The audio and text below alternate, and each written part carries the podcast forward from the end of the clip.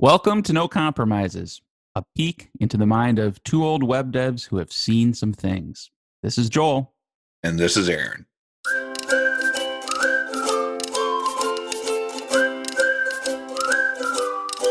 I love rules, and I think maybe sometimes I take it too far that I thought we could talk about it today. And when when I say rules, um, I don't mean like I wear this blue T-shirt on Tuesday. Like I mean when I when I'm programming. but now that I say that, maybe maybe ru- more rules and more areas of my life would be good. Um, but like to me, a decision is a little bit of a point of friction. And so if there are things that we've done a certain way and we've made a decision like this is how we do it, I just like not having to think about that. Mm-hmm. But um, and and I, I don't think I'm alone in that. I know you agree to that with that to a certain extent. But Especially as the as the teams get larger, you know, Right. then everyone, you know, has their own opinion, which may or Yeah. may not seem wrong to you. Correct. Right. Yeah. It, it can it can remove not just the friction of me making a decision, but the friction when somebody on the team disagrees with the like my Yeah. one off decision. But but this this was I was thinking today more we could talk about going too far with that, and I I'm guilty, and that's why it's a topic that was on our list to talk about today. Okay. Um, so I'll I'll set up the scenario. We had a bug, and it was kind of a dumb bug, right? It didn't it didn't really. I'm trying to think of how much context to give. I, I don't think I have to give too much, but let's just say there there was even a test that was passing, and then the test started failing when more data was added to the test. And like that's Mhm. all like that's I would call that a flaky test. I hate that. It's annoying. Um, I thankfully I didn't have to spend too much time trying to figure it out. But let, let's cut to what the bug was. Well, it either it's either failing when you add more data, or like the an, another scenario I ran into with the same sort of problem is that when you run a test by itself, it works, but Mm. when you run it in the whole suite, it fails. You know, now that you say that, I think that might have been the actual issue. If I ran it and so it wasn't more data in the test, but it was more tests dealing with the same underlying database table that that test was dealing with, which is like very bad code smell. Like something is not right there. And usually it would be the test data, right? Like, oh, you're being too Mhm. rigid with your test. We weren't even doing that, It- but it, but I'll explain. So it was an endpoint to it was a post endpoint to create something, if I remember right. And when the model was created, we called arrow save eloquent, right? That's what you do. Mhm. But we were assigning the result to whatever the thing was called, survey. And then we were doing a redirect to the thing you just created and using route model binding to pass Yeah. survey into that. And so, there, so I, to to save the suspense, maybe there's probably a portion of people that are yelling at the their podcast player right now, like that's stupid. Why would you do that? And there's another portion that are like, well, why didn't that work? Like what you said sounds reasonable. Well, the underlying reason is that calling save does not return the model you created; it returns a true or false. Mhm. And lovely PHP will take true and say, you know what, that looks awful lot like the number one. So when you do route model binding, if you pass true to a parameter that expects a model or a model ID, it's going to cast it to one, which when you have a model in the record, that passes. But then all of a sudden, if you're asserting, hey, I should have got redirected to slash two, and now it's like, nope, it's still slash one. And I'm like, what is going on here? That was the bug. Did, did I Mhm. explain that in a sensible, sensible way there, Aaron, or is there more you want to add to it? Yeah, I mean, uh, I think the only other bit of context is it used to be a statement where we were just passing validated data into the create uh, method and then Okay. assigning it to the variable. Uh, and then it was updated that we had some, you know, guarded properties Mm, that we were not accepting from the user, but we were we knew about them in the controller. And so we had changed it to like fill um, and then force fill um, just for the one guarded property Got it. and then yeah. chain that to save. And so it was going from a create, which returned a model, to a set of fills and a save, Mm. which returned a Boolean. Okay. No, that's so in case you're wondering how we got to there, yeah, we're not idiots, is what you're saying. Like it, it, I hope not. you had to provide a, a reasonable path that we could have got ourselves into that kind of um, awkward situation. But no, that that that's good context. And I think when I was troubleshooting this, I didn't even have the context, and I was just looking at it. And I, maybe this is just me, but it's like, oh, save that returns a model, like without stopping to pause to think about it. it, that's that's why it took me more than a, a half a second to figure out. It took like 15 minutes because I just I was glossing over that important detail. I just want I I, I want to go um, with one tiny tangent. Okay. So we might have talked about this before, but one of the things that we do is we tend to um, uh, assign properties uh, like ID properties in our factories and stuff, anything but the first element, Mhm.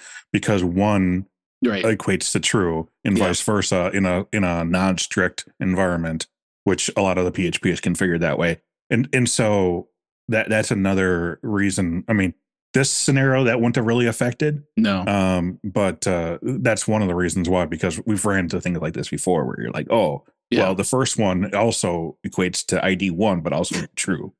Right. Yeah, that's a very common um, root cause for a flaky test is relying on a certain number being there.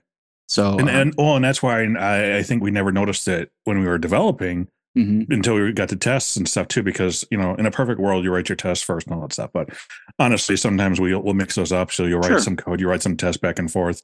And so I think a lot of times it was like r- making the first survey or blog post or whatever it was, um, and then um, blowing away all the data and trying it again and trying it again. So it was always Yeah. the first one. right, right, yeah.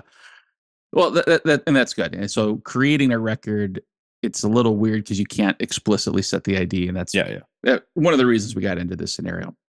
All right. So me liking rules. I said, you know what, Aaron? Um, one oh, oh, one more detail is PHP Stan didn't catch this, right? Like we use we use PHP Stan, um, and at the level we're on, it didn't even complain about this. And I'm like, you know what? It that it should. Like if if I i- if I, for example, did survey, I think that was the variable. If I do survey arrow ID, PHP Stan will catch that and be like, there's no ID property on a on a Boolean value. And I said, you know what we should do?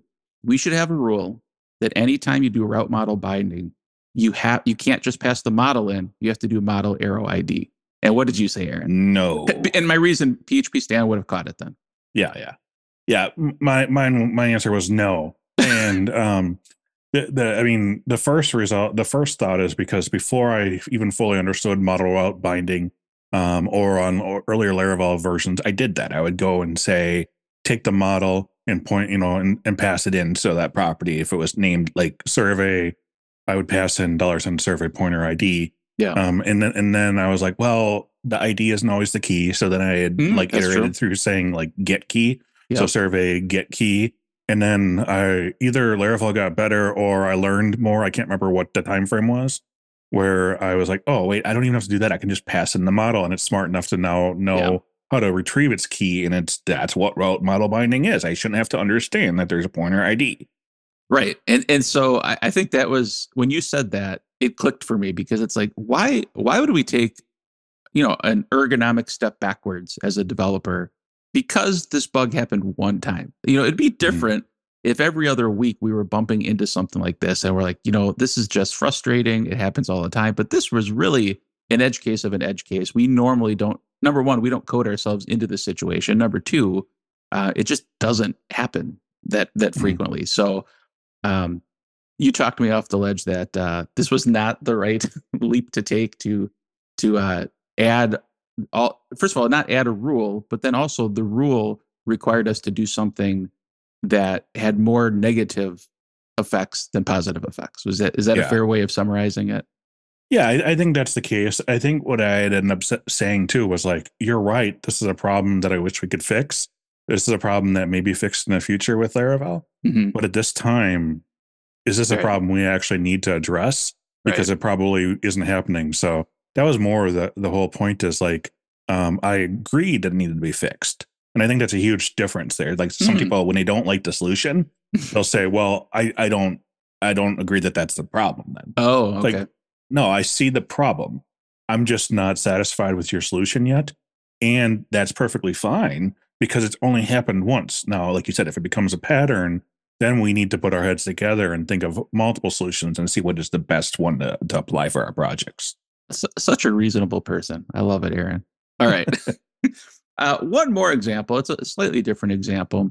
Uh, not so much about rules of how you write. Well, I guess it is rules of how you write code, but it's more about uh, syntax. Um, I got a question recently.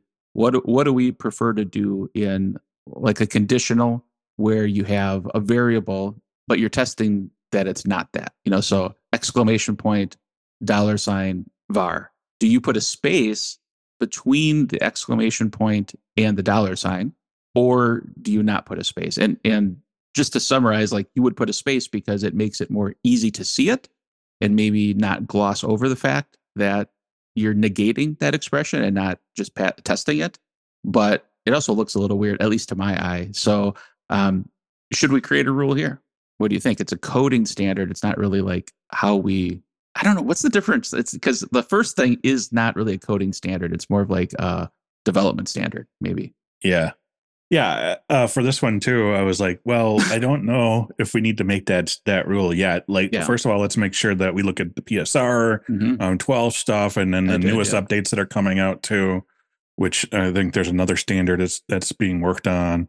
Um, just trying to understand, you know, is there anything in here that we're missing already? Yeah. Yeah. And, and I did look into it. Right. So, well, I guess I'll admit one thing first. I, I was the project I was in. I just did a global find and I actually found both of them. One was the one without the space was far more frequent, but it just, it, that's kind of the thing that even triggered it as a discussion is like, well, we're not being consistent. So should we fix that? But it, it is not declared in PSR2 or PSR12. It's not even an available sniff in PHP Code Sniffer, nor in the um, Slevomat extensions that we use that seem to have a sniff for everything already built. It's not even in there. So I guess to me, that was also another thing like, hmm, yeah, we could build one and it probably wouldn't take that long, but it's not really at the top of the priority list right now. Yeah, it's not on top of the priority. And I also kind of look at it as one of those things where um, uh, when do you stop Yeah. making rules? Right. And is someone really going to have some arguments about, you know, the space before or after that? You know, and is that really going to change the output of your work? So another reason for the coding standard and stuff is that we want to make sure that reasonably most people can develop the same way, can read it, can start Mhm. developing a pattern matching in their head when they're doing code reviews and stuff like that. There are certain things that aren't going to help that. So I think about like tiny little bits of spacing around a variable or Yeah. like when you do line breaks, like where do you break up multiple concatenations of strings? Is it always Right. one line or is it kind of bringing them together and stuff? There's a couple things in there that don't really matter. And if that's really getting to you, then eh, maybe, maybe you should go into QA and not as a programmer. you know why you were saying that? I had a half a thought, which made me laugh, which is we should have a rule for when we define rules. And I'm like, Joel, just stop it.